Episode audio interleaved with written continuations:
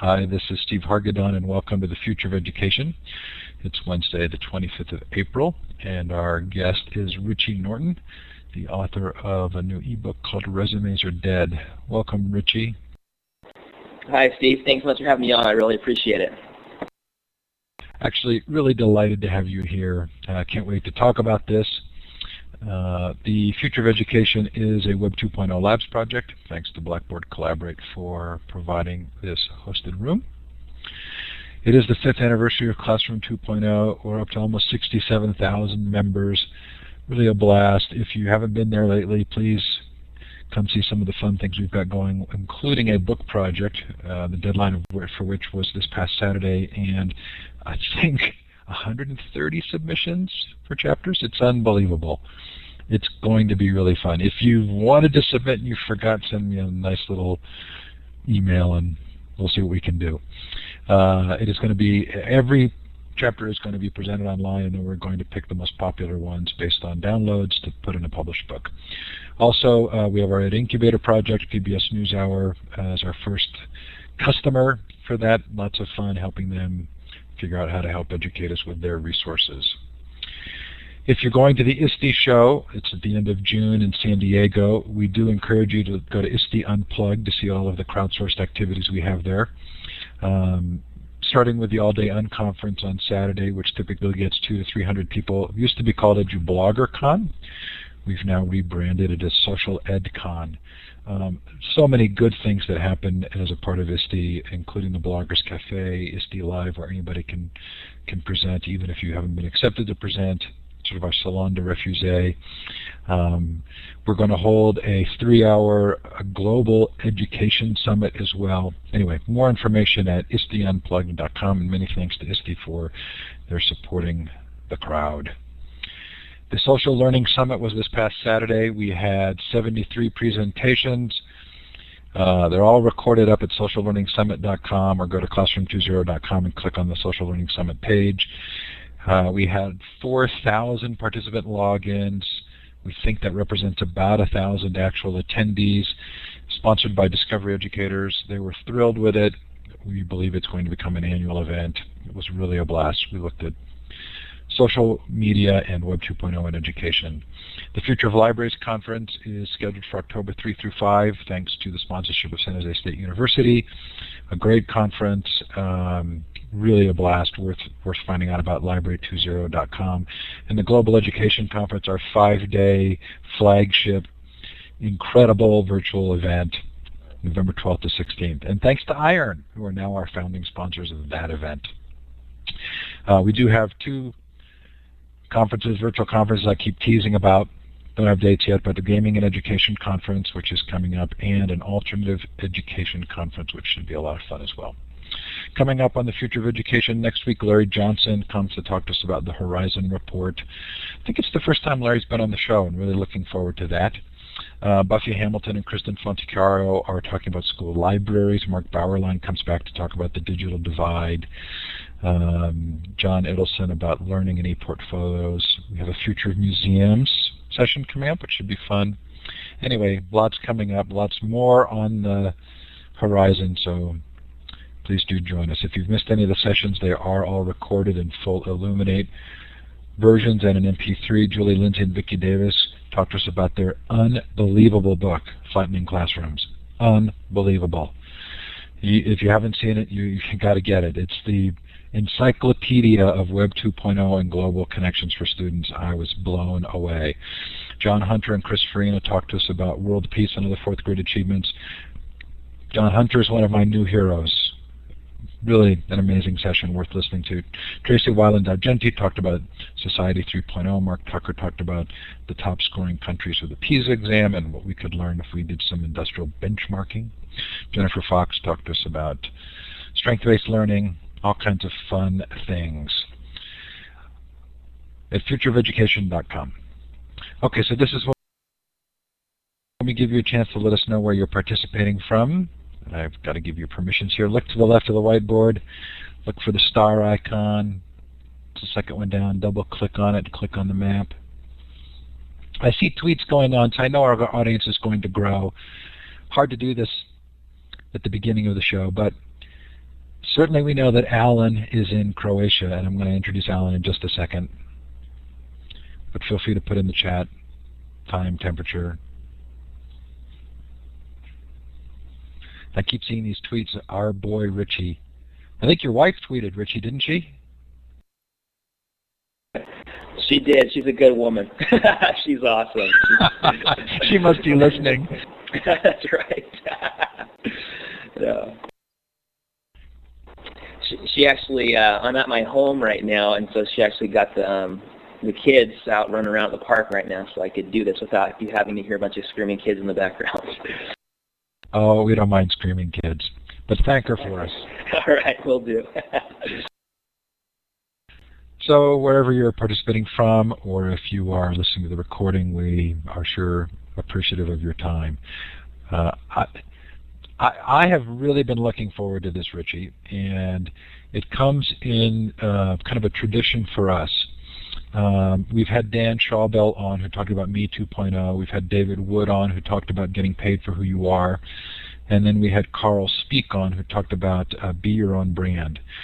And what we're really doing is sort of navigating a couple of different waterways here. One is educators' careers, and the others is, is students learning. So uh, uh, I just loved Resumes Are Dead, and I hope you're getting similar feedback from others. Are you? Uh, well, first of all, thank you so much. I really appreciate it. And yeah, it's been unexpected, and it's been a lot, a lot of good feedback. Not just in people saying, "Oh yeah, good job, Richie," pat on the back, but but that's actually getting results. People are finding more confidence, are getting jobs that I didn't think they could get. Uh, it's just, it's been really rewarding for me, but also for those who are actually putting into into practice. So some of this is going to be personal for me, and I'm going to apologize for that in advance, because in many ways my role in education follows a lot of the content from uh, Resumes Are Dead. Um, and I do love the theme that we've had in the show of trying to help both students to understand and participate in this new world, but also recognizing that teachers have to be participants as well to be able to teach that. Uh, we've done a little, we've got kind of a new thing going. Some of you know I've been consulting for Gina Bianchini, co-founder of Ning, on her new project called Mighty Bell. And I want to show you, we've actually created a uh, Mighty Bell space for this session. And you should be seeing now um, on your screen the Mighty Bell space. And, and what Mighty Bell is, it's a place for content aggregation, curation, and conversation. So you can load into a Mighty Bell space uh, a website link or a video embed or photo or a file, and then you can um, move those around or feature them, and each item that you add into the space can be commented on.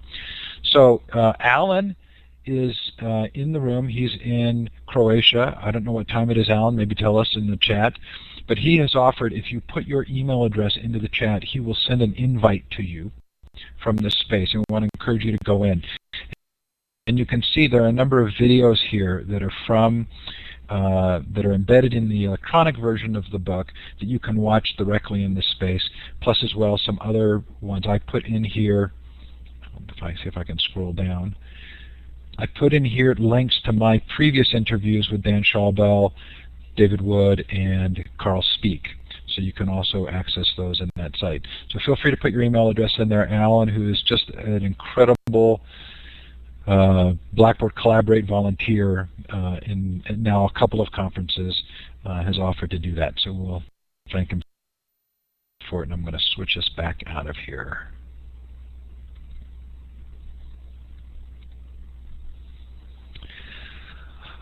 Okay, so um, it feels to me like there's a bigger story here embedded in some practical advice, Richie. You're saying the resume will get you the interview but not the job. You have this catchy phrase in one of your videos, there's a better way than a resume. But it feels like this is even, this is about more than even just the resume, right? Yeah, it, it really is. I, I, uh, I had a lot of people, a lot of friends coming to me asking me about some of the work I was doing and, and how I was able to do certain projects. And a lot of people were were going out trying to find a job, and they weren't able to get it because they were passing out resumes. And I realized it wasn't about even getting a job. It was really about, what do I want to do with my life? who do I want to be, how am I going to become this person, how can I find a balance between both money and meaning, because if we only got one shot at this life, why am I going to waste it, you know, basically in a, in a cubicle? But a lot of people are finding themselves stuck in that position, and they can't find a way out, or they can't even find a way after college to get to where they want to be in any career, whether it's a dream job or even a, a lower level ranking job. Well, certainly uh, those of us who grew up in a much more sort of conforming environment um, recognize that that message is different, and sort of the first question that comes to mind is, okay, yeah, there's room at the top because few are willing to pay the price, but can we actually create a model where everybody does this? Is that realistic? That's, that's a really good point. You're referring to in, in the book where I went uh, to New York, and I went up at, to the Empire State Building. It was my first time there. And I didn't realize, I thought you could just get in the elevator and go to the top. It actually surprised me that you actually had to pay money to, to go and see what was up there. So I, I went, and just like any event or any place like Disneyland or something, there's a long line, and you have options of what kind of package you want to buy. And I saw that for fifteen dollars more, you wouldn't just go to the floor, the main floor everyone goes, but you could go to the one hundred second floor, which is fifteen dollars more. And I traveled all the way from Hawaii to New York, and I thought, well, I might as well pay fifteen dollars to get there. Uh, it, why not? And what was interesting is I, you go to the main floor, and there, there's just a million people. Literally, it was so crowded that I couldn't even uh, move around without touching someone. Physically, you couldn't walk from point A to point B without touching somebody with your shoulders. And, you know, it was cool. You could see the sights, except for you had to lift your camera up really high to see what was going on. And then I thought, okay, this is cool. I wonder what it's like at the top floor. It must be even more crowded. But as I went up and I got there, it, it was it was a smaller space, but there was very few people there, and there was a lot more room. Even though it was smaller of a space, there was a lot more room for me to breathe and walk around. And everybody had the opportunity to go to that top level. It just cost fifteen dollars more.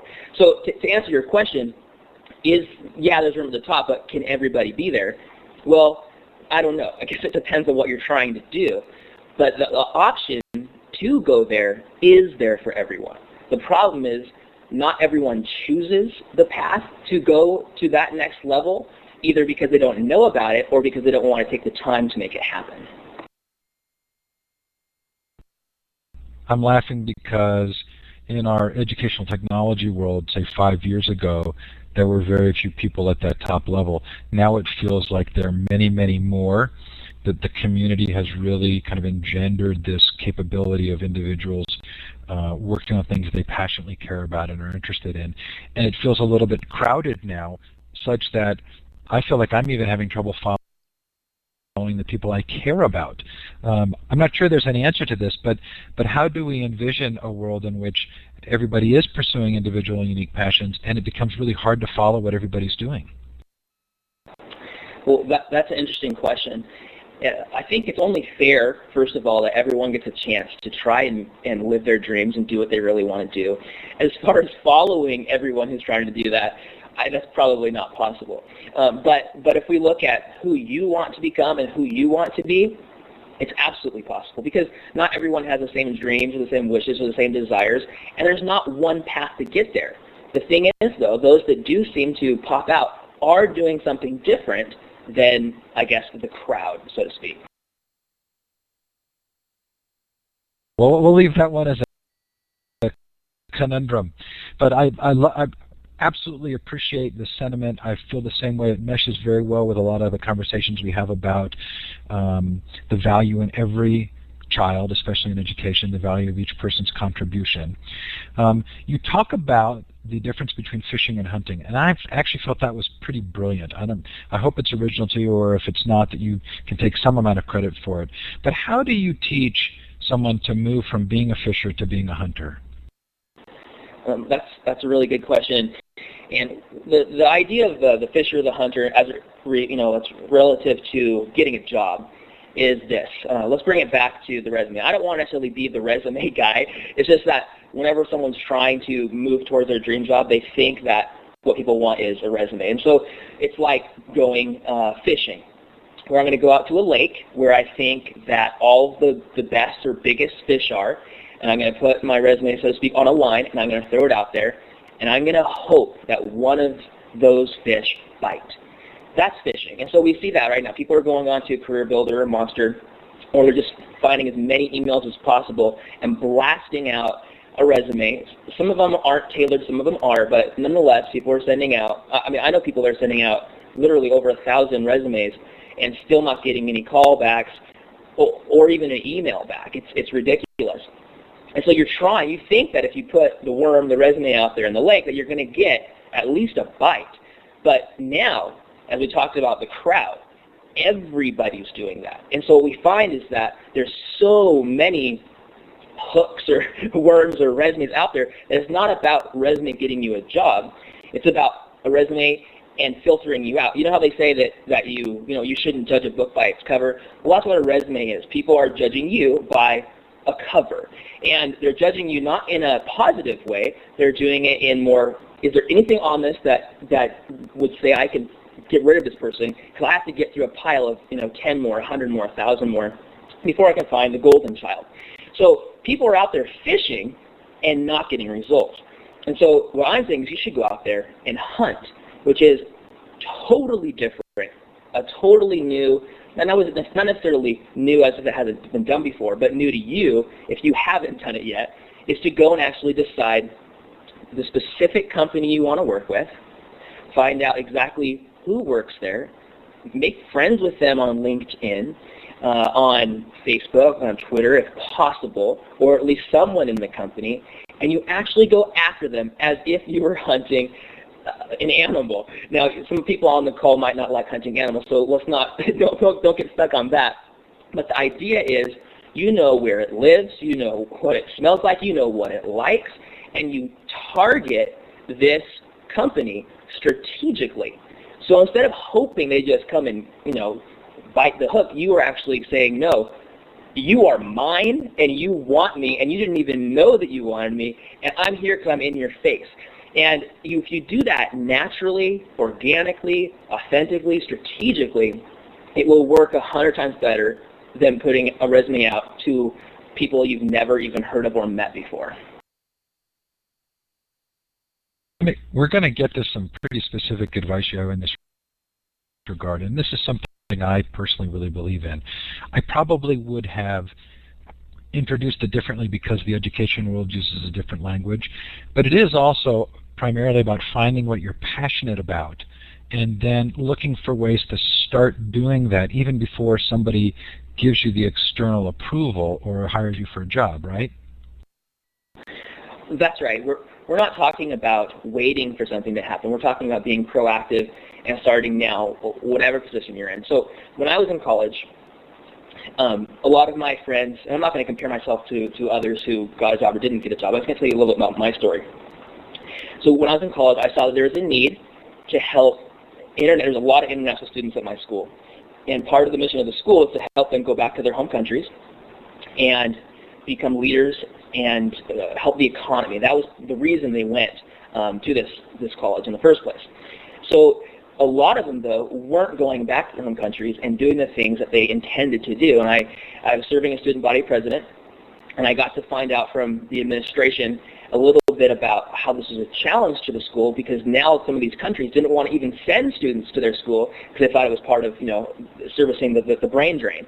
And so I thought, man, this is a major problem. They weren't, some students, they weren't even giving visas to leave the country to come to the school. That's how bad it was. So I thought, man, there's got to be a better way to help them uh, go go back if they want to, you know. And so as I talked to the international students, they said, it's not that we don't want to go back. It's just that there's not any opportunities there. And so I said, well, if there's not an opportunity, or at least you don't think there's an opportunity, maybe we can create an opportunity through entrepreneurship. So I started a little business to help students go back to their home country and actually start a business. I created a little fund um, where they could build a business and fulfill their dreams of going home and, and increasing um, the leadership and, and improving the economy where they're from. And it started really small, but it ended up turning into uh, eventually a center for entrepreneurship at my school. And then, and I'm not, I'm not taking credit for that. I'm just saying this, these kind of things happened. And it also without me even trying or wanting or doing it intentionally, it created job opportunities for me. I had people coming to me asking me to be uh, at first an employee of these different companies and later then a consultant to different companies, and I thought, wow, if I hadn't started doing or at least implementing these ideas while I was still in college, would I have ever had these employment opportunities after college? So I think it's essential that people actually start way before they're even planning on getting a job. Like if you're going to graduate tomorrow, it's probably too late for you to get your ideal job. You should have started getting, trying for it or doing something, getting to know someone, doing a project um, in alignment with getting a job with that company. Uh, I, I can't give a timeline on it, whether it's years, six months, three months. It could be different time amounts. But the idea is you need to prepare to leave the school to then get a job, not just go out and go, hey, I got a degree, now I can get a job. It, does, it just doesn't work that way today. So there's a lot here, and, and there are going to be people who listen to this recording who are in existing jobs who are going to be mapping this against their own experiences. Um, I think what's interesting to me is the degree to which the internet has provided the opportunity to, to follow a passion project without getting paid. And those who've listened regularly have heard me tell the story of my skin condition, which is vitiligo, the Michael Jackson skin disorder. And I run a network for people with vitiligo that's free. I don't get compensated for it. It's now the world's largest network for people with vitiligo. But it's a passion project and something I love doing. Um, and, and the internet has made that, made that possible. But there's a part of that story you didn't tell, which is there's some failure along the way there, right? Oh, yeah, there sure is. So when I, I first wrote a, a business plan for the School of Business. They were having a business plan competition. And I wrote it, and I thought it was great. And I, I said, hey, it's going to help the school. It's going to help students go back to their home country. I thought it was just seriously the easiest business plan to win ever because it was it fit perfectly with the mission of the school. Uh, but they came back to me, and they said, you know what? the, the devil's in the details, Richie. And I didn't even, there's, there was different levels of the business plan where you get to turn in the paper and then you get to go and present it, and then there's another level of presenting. Well, I didn't even get past, you know, turning in the paper. They they failed me right then. And, but I was so, as you, you call it a passion project, I was so passionate about it, I thought, I don't need them to tell me whether it was good enough or not. I know it's a good idea. I, I know it's a need. And I'm going to do it anyway. And the interesting thing was, some of the, the companies we started, they did okay, and some of them didn't do, do well at all. But one thing led to another. And so when you're talking about, we can't just talk about college students because uh, I'm sure a lot of the listeners aren't college students. I, I work with people that are trying to do career changes, both that are, you know, all ages in the spectrum, and also people that are just trying to move up or do something on the side. And I think what it comes down to really is is a project. Um, you can call it a passion project, you can call it an entrepreneurial project, you can call it a personal project. Whatever it is, the projects are cool because they can fail. Projects are cool because they can be small and they can turn into something bigger. So if, if I'm stuck in a job that I don't want to be in, or if I want to move up the ladder, or if I want to do something different, then what I would do is I would say, okay, where do I want to be? And I would say, can I do a smaller micro project that is similar to what I want to do eventually, you know, in the future? And I would try to involve people that I would want to work with on a, on a deeper level in the future in this smaller project. So like, let's say I wanted to work for, well, I'm not going to say a company because they're all different, but let's just say I wanted to work for company A. I would find out what their mission statement is, what they're interested in, what the people there are interested in, and do a, a micro project that I could involve them in. Hey, would you mind sponsoring this project that I'm doing? Hey, would you mind um, at least putting your name on this? Or can I do this for your company? And then they get to know me. Let me give you a real example. I, I there's someone that, that I that I've worked with who wanted to get a job at a certain company, and he decided he it was a, cra- a graphic design company. He decided to put together a little book. And he did this little book, and the people at the company somehow got a hold of the book. So when he walked into the company for an interview to get a job, there were people around him as he walked in the room kind of whispering, hey, there's the guy that wrote that book. Now, how much more likely is he to be able to get the job than someone who is walking in for the first time with, with a resume? You know, so I, I think doing small projects, even if they fail, can lead from something small to something bigger to, to where you want to really be in life. I'm thinking about how important this is. Go ahead, uh, Richie, turn your mic off. Thank you. I'm thinking about how important this is, uh, in part because it, uh, if we want to help communicate to students their capability of doing this and working on things they care about, then we have to have mentors, teachers, adults who are familiar enough with the process to encourage them and to have them do it. And you know, certainly the advice I give people is start an interview series, right? Um, or start a, a social network. Um, but even in my own family, it's kind of intriguing to me that um, I'll say I'm doing something and my kids or my wife will say, well, are you getting paid for that? And I'll say, no, but I do it because I care about it and it will lead to opening certain doors. This seems to me it's a pretty common pushback, that you have to get paid for everything you do. Do you do you encounter that? Yeah, that's, that's funny. It, it, it's true, because people think they have to do things for pay. And the opposite of doing things for pay, when you're basically, let's say when you're stuck, is, well, if they're not going to pay me, then I'm going to do nothing until they pay me. And then it becomes a vicious downward spiraling Uh, you know, cycle where if they're not going to pay me, I'm not going to do anything. But in the real world, you know, it, it works exactly the opposite. If I'm an employer, do I want to hire the guy who's been sitting on the couch, you know, surfing the internet or, or T V, doing nothing, versus maybe the guy sitting at home, you know, surfing the internet, doing something? You know, we want to work with people with, who are moving. You know, they say that the magic is when you're in motion, and it's really true. I have found throughout my career that doing things for free turns into things that are paid. And if you you can do it, um, you can think, I'm going to do this so I can get paid, but that doesn't necessarily mean you will get paid.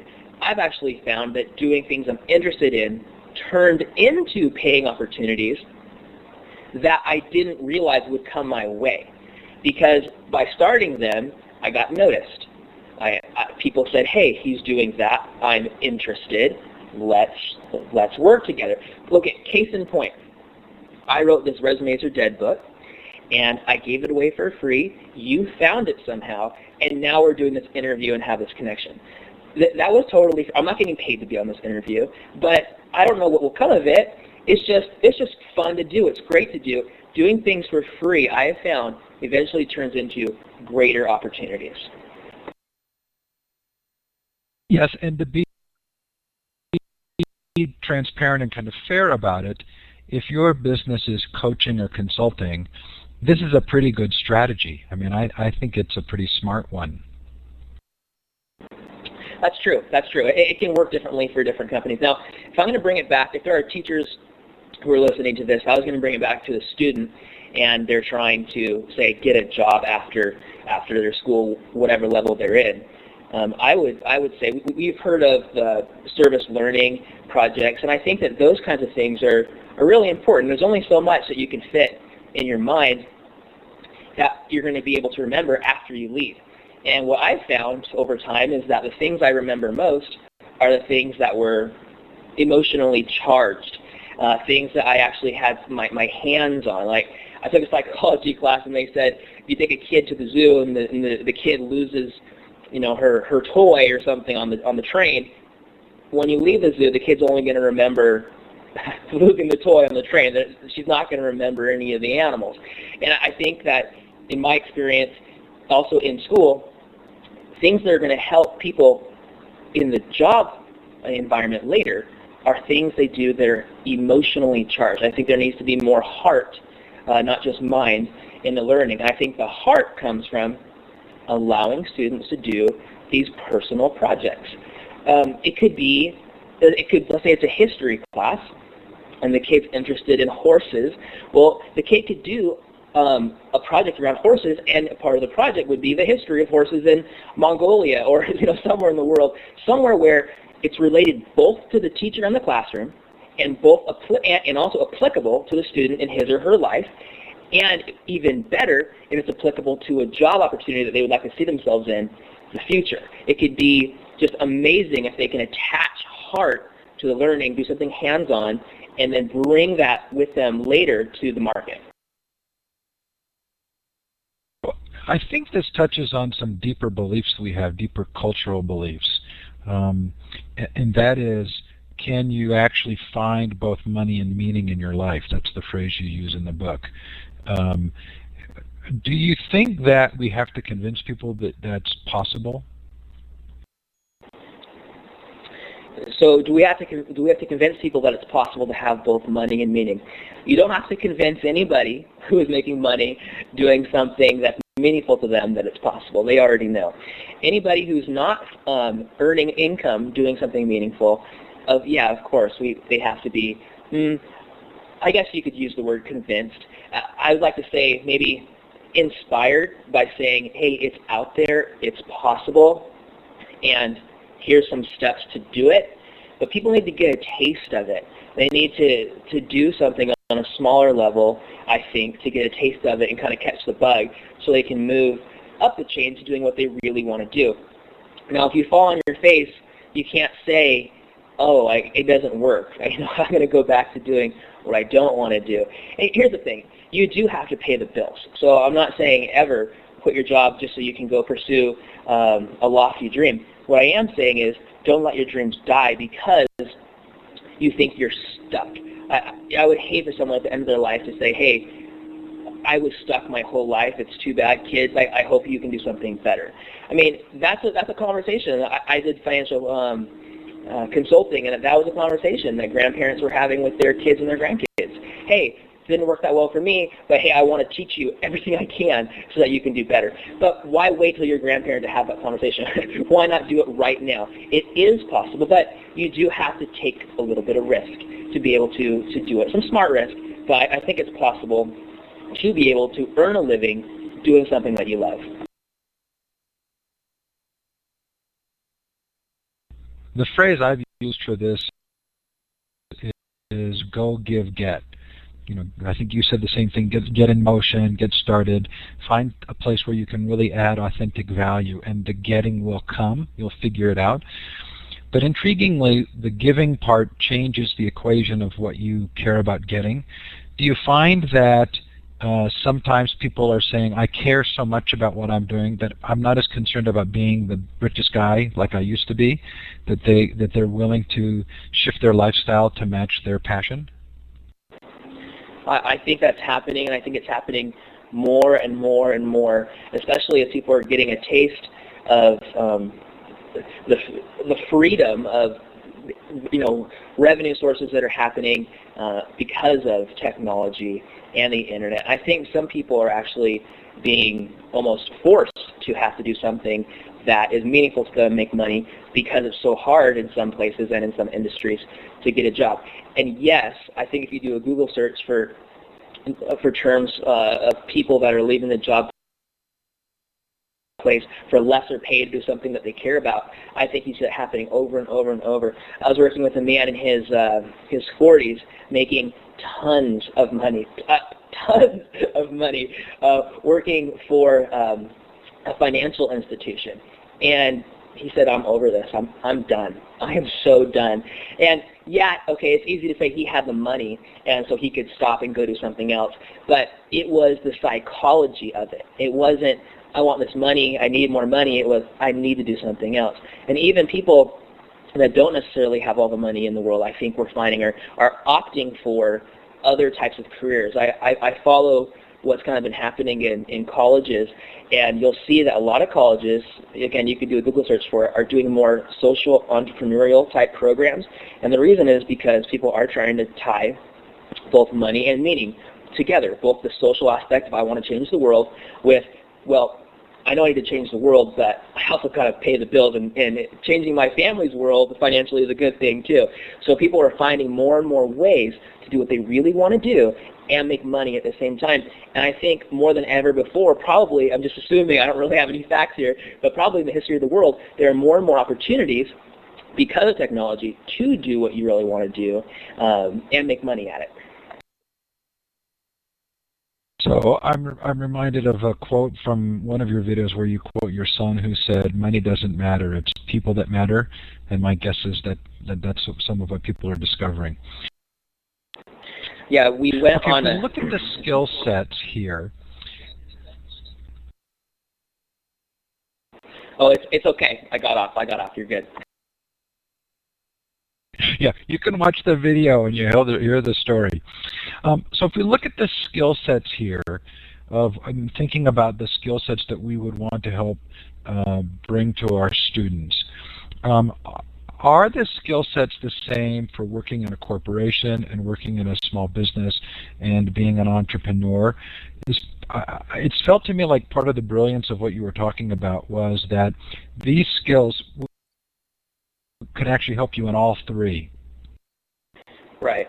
Of course, if, if I'm going to be a doctor or a farmer or a lawyer, those are all going to take specific different, you know, skills. Um, but I think that the thing that unites us all in, in education would be the character development. I'm talking about hard work, honesty, and more important now than ever, innovation. And I think that people should definitely look towards doing things that, well, I guess what your question was in, is in the book, you know, what are the things that people can do really to to have the skills necessary to do what they really want to do? Is that is that the right question? Am I understanding that right? I'll kind of answer the question. You tell me if I'm right. It felt like the willingness to pursue projects before getting paid, to find things that you really care about, to invite people of influence in, that these particular activities could help you land that corporate job, could also help you be part of a small business, and could help you be an entrepreneur. That they're not necessarily only for entrepreneurship, right? Right, that's, that's exactly right. So the, the idea is, is if you want to start a project that is in alignment with what you want to do, kind of like how we talked earlier. So it is, whether you want to be uh, a better employee, whether you want to start your own job, whether you want to start your own company, these things are definitely universal. The idea is to inspire one hundred percent confidence in the people that you eventually want to work with. And the idea is to sort of forget the future, like people say, hey, I'm going to do something later. And I'm saying don't do something later. If you already have it in your mind that you want to do something, you should do it right now. Don't wait. And I say then you need to go out and you need to add what I call congruent value, where you go and you look for whatever it is you're trying to do and make your value add congruent with the value that they need. That's a universal principle. And I use also obviously the example of uh, Tom's shoes. How how he was able to do the money meaning thing, where he saw kids in need who need shoes, and then said, hey, I can make money doing this, and he does one for one, where you buy Tom's shoe, he'll give another shoe to someone else. So he was able to inspire confidence in the marketplace with these great shoes. He was able to forget the future about, I'm going to help someone later, I'm going to do it right now, and he added congruent value by saying, hey, they need shoes, I'm going to make shoes, and we're going to sell shoes. And then you can go out, and I say you need to just replace the word marketing. Don't think you have to go market yourself. I say you should replace the word marketing with the word, you know, service. You should go serve, service marketing, because through serving, you get to meet those wonderful people, uh, either who you're serving or those who are also serving along with you, to, that they'll get to know you and you'll be able to find ways to work with them in greater capacities in the future. And once you once you've gotten your foot in the door that way, That, and let's say you're working with someone, you're able to lead those who you're working with because they've seen that you're able to do things. Even if they're your boss, they like that you have this initiative. And so you're able to work through this process and do exactly whatever you want to do. Did, did that make sense, or did I cover too many things too fast? I think you covered three of your seven points, but we'll kind of suss them out a a little here so that we can separate them out. No, the, it all made sense. Um, we had uh, Carl Speak on the show, who talked about your personal brand being how you help others, and that really spoke to educators in a good way. And and you're making an equation between the word marketing and serving. And, and there's even a quote in the book uh, from Drucker where you say, take the word marketing out and putting serving others in, and we'll leave it to people to find that. Um, uh, I want to go through the seven points, but before I do so, uh, I wanted to ask you quickly, your wife has her own website. Um, my children have their websites to varying degrees, some specifically related to work and others just personal. But it is living in public, and for many people this generates fear. How do you help people overcome the fear of that being public? Well, I guess it depends on, again, what your goals are. I mean, do do you have to make your life public? No, of, of course you don't. Uh, but if you do want to make your life public, and, well, let, let me back up a little bit. Whether you like it or not, some of your life is already public. I mean, you just do a little search on the internet, and you're going to find out a lot about anybody. So we got to know, when it comes to personal branding, as you brought up, that you need to manage your personal branding specifically, because if you are already public, and you will become more and more public if your name's ever mentioned in anything, in business or whatever, uh, it's important that if someone's searching for your name, I, I think it's important that you have the ability to at least have some say in what comes up for your name. And so it does become important to become, have at least part of your life be public, whether it be professional or personal or both. So I say to overcome the fear of, you know, letting your life be, be public, I'd have to say, you know, what are you scared of? Are you scared that there's going to be somebody that comes to your house and, and, and hurts you? I mean, is that the fear? Um, if it is, it, I mean, you can already find people's addresses and phone numbers online with one search, you know, so you just got to think, what am I scared of? And then think, is that really going to happen? Um, and and go through it. Uh, again, I would say if you're scared of making yourself public online, first of all, you're already online. Second of all, what is it exactly that you're scared of? And then breaking that down into reality. And if it is a real reality that something you really do need to be scared of, well then don't do that part of your, make that part of your public image not public if if possible. Th- does that answer your question? I, I think it starts to, and it's a it's an interesting topic, and we're seeing some comments in the chat. You know, I think part of it is a fear that if you say something, it will never go away. I think another part of it is a fear of making a mistake, um, or revealing a part of yourself when you're used to kind of um, having tighter control. But I do find that there is a, Angela Myers calls it a habitude, that a habitude of courage to kind of put yourself out there that really makes a difference. And, and I think that comes through in your material.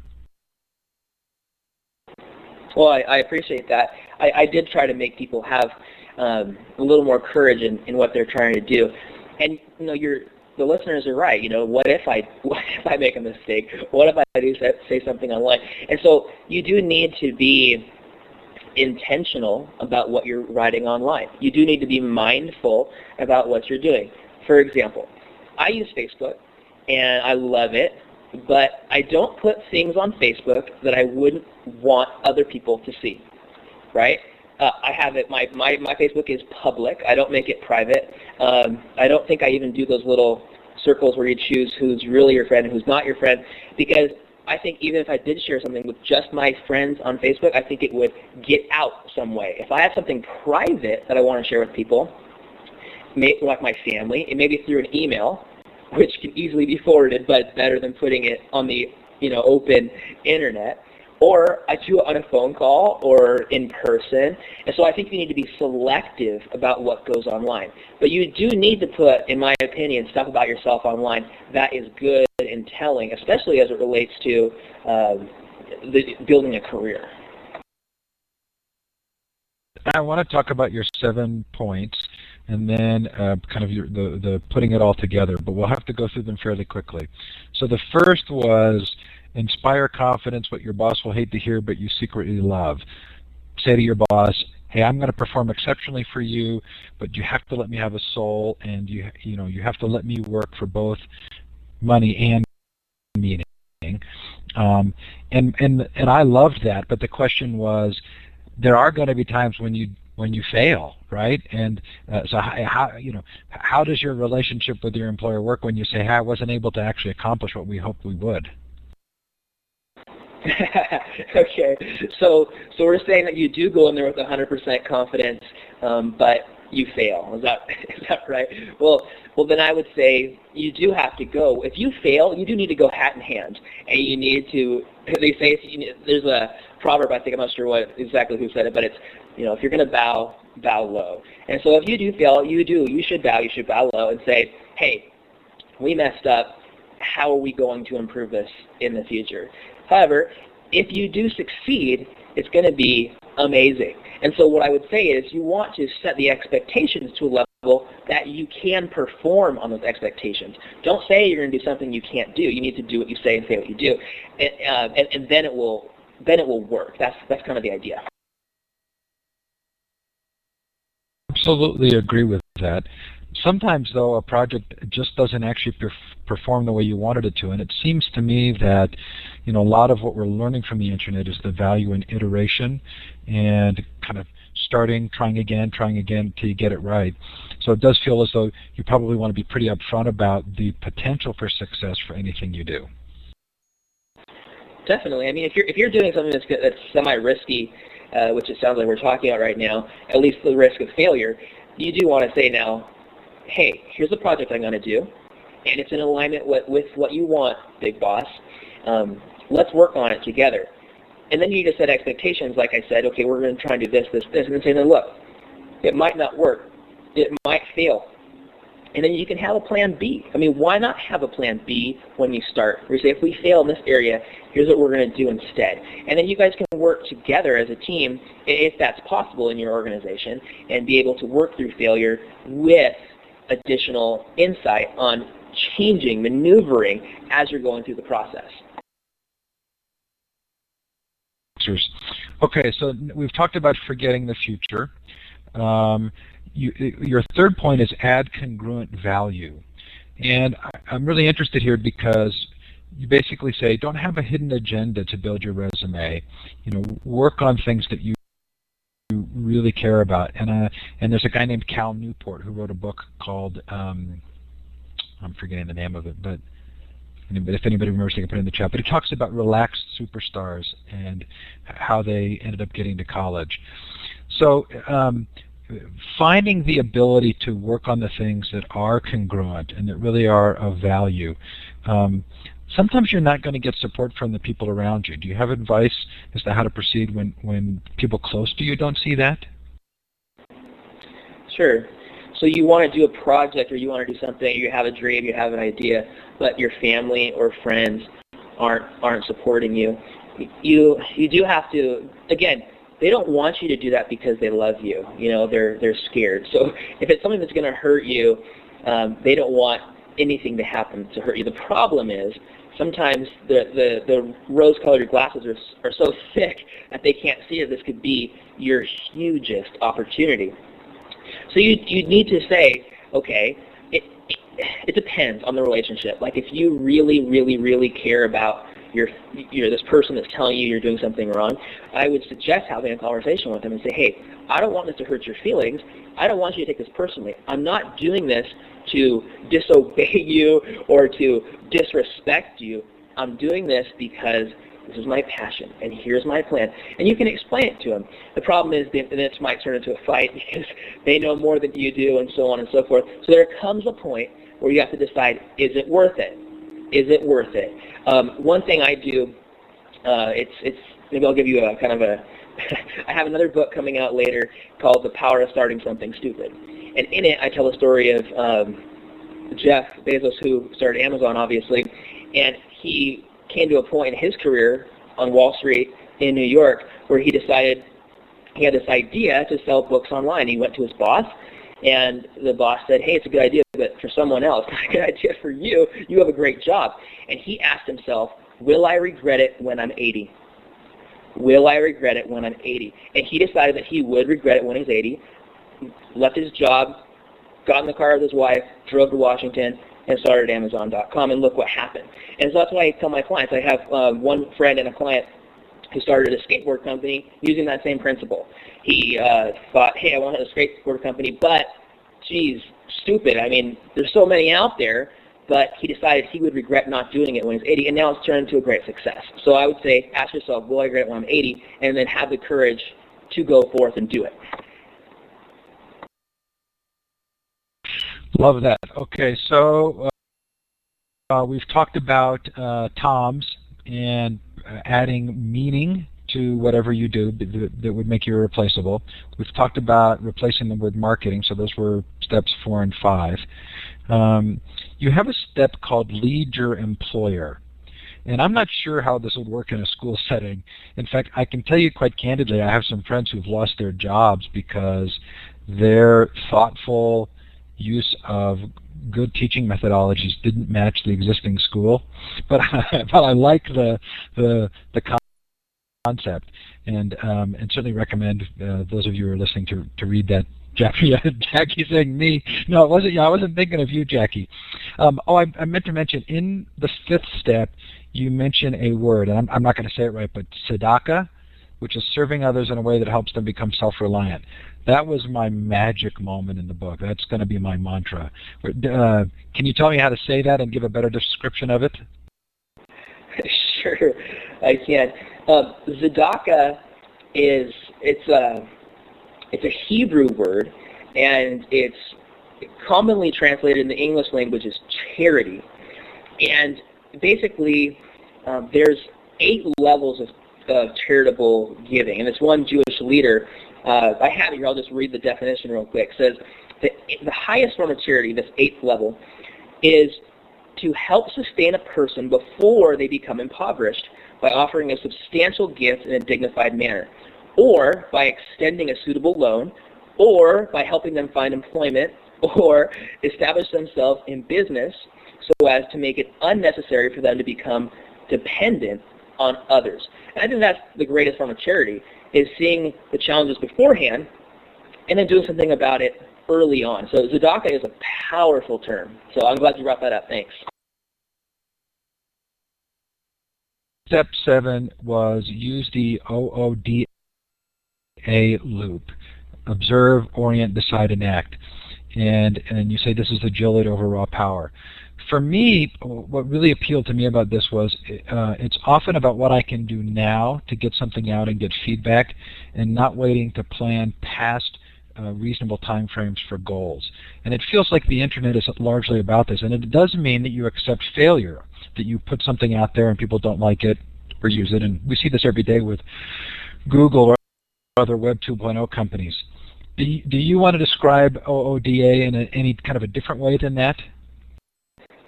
Sure. So um, the the OODA loop, it's something that was created by uh, U S A F Colonel John Boyd, and it was a way for fighter jet pilots to know how to overcome their adversaries.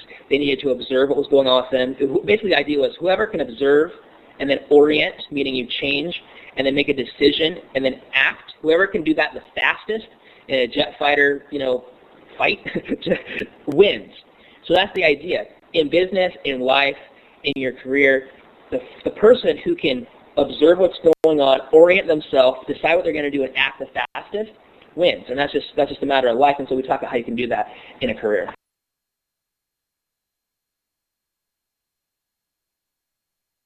Um, I love that. So before I give you a kind of a chance to wrap up and put it all together, there there were three pieces here that I kind of believe in that weren't in your list, and I want to I want to mention them and and get your sense of whether or not you would agree or disagree.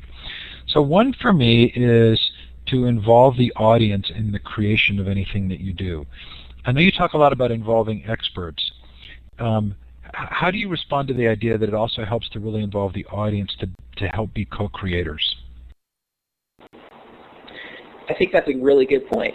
If, if your audience um, is someone that's going to be using what you're going to do, I think it's a fantastic way to be able to make it work. I think that's what we find with all these internet companies doing when they have it in beta. They're trying to get some user, some user feedback. But whether it's something like that or something bigger, like a project that involves some kind of social thing, why not get them involved? I think they'll be able to feel, like I talked earlier about having your heart in the learning. I think it gets your audience's heart as a part of it, so it's more natural to make it whatever you're putting together work for them when it's when it's finished.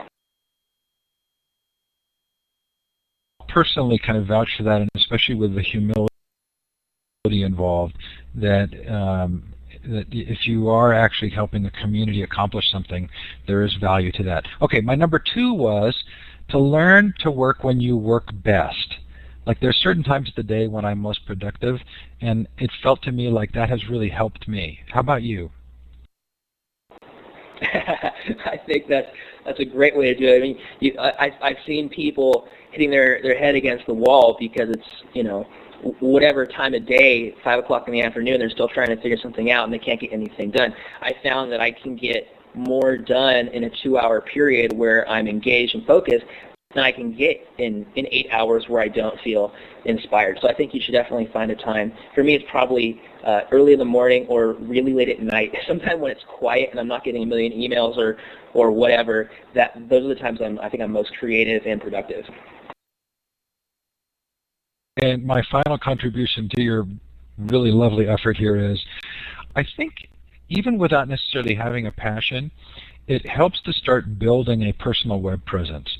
Just to start thinking about how you represent yourself online, even if there isn't a passion project. I hope I'm not stepping on your toes there, but that was my sort of third piece.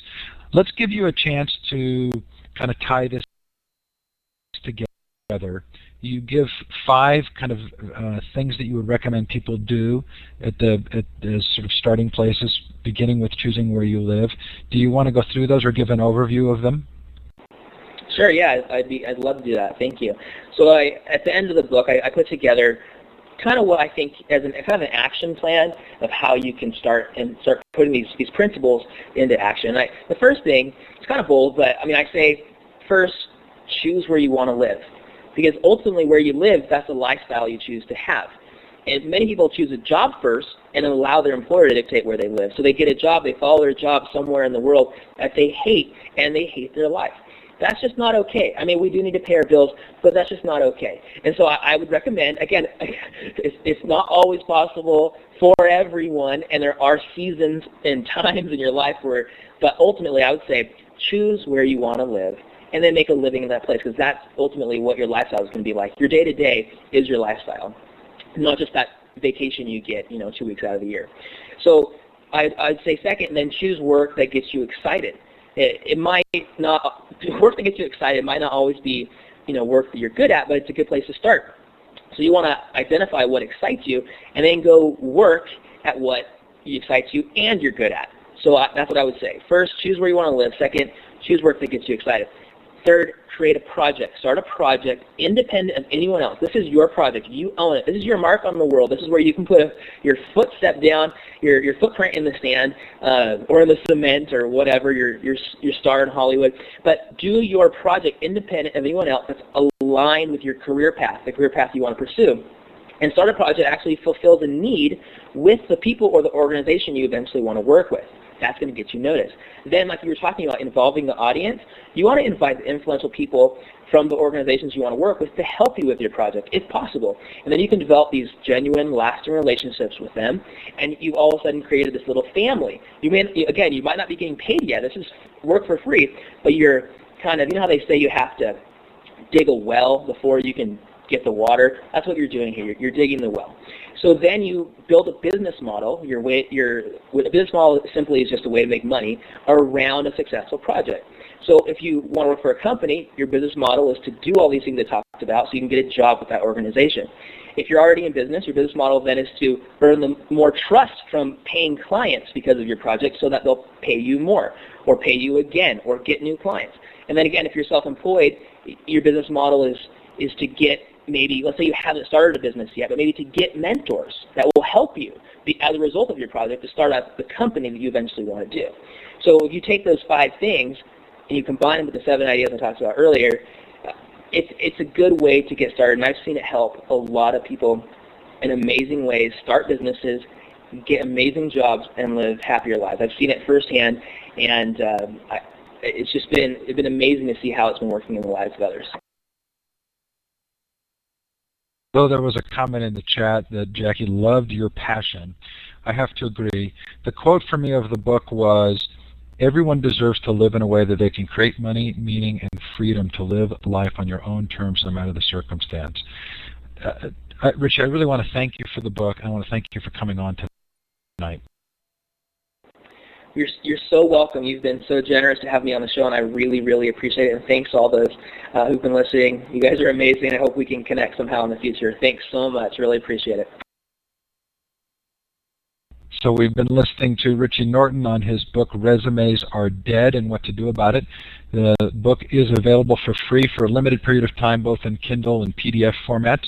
You can go to the uh, my blog post, or future of education dot com, to find those links. Coming up next week, Larry Johnson talks to us about the Horizon Report, and Buffy Hamilton and Kristen Fontichiaro talk about school libraries. Thanks so much for being with us tonight. Thanks so much to Richie Norton. Take care, everybody, and have a great night.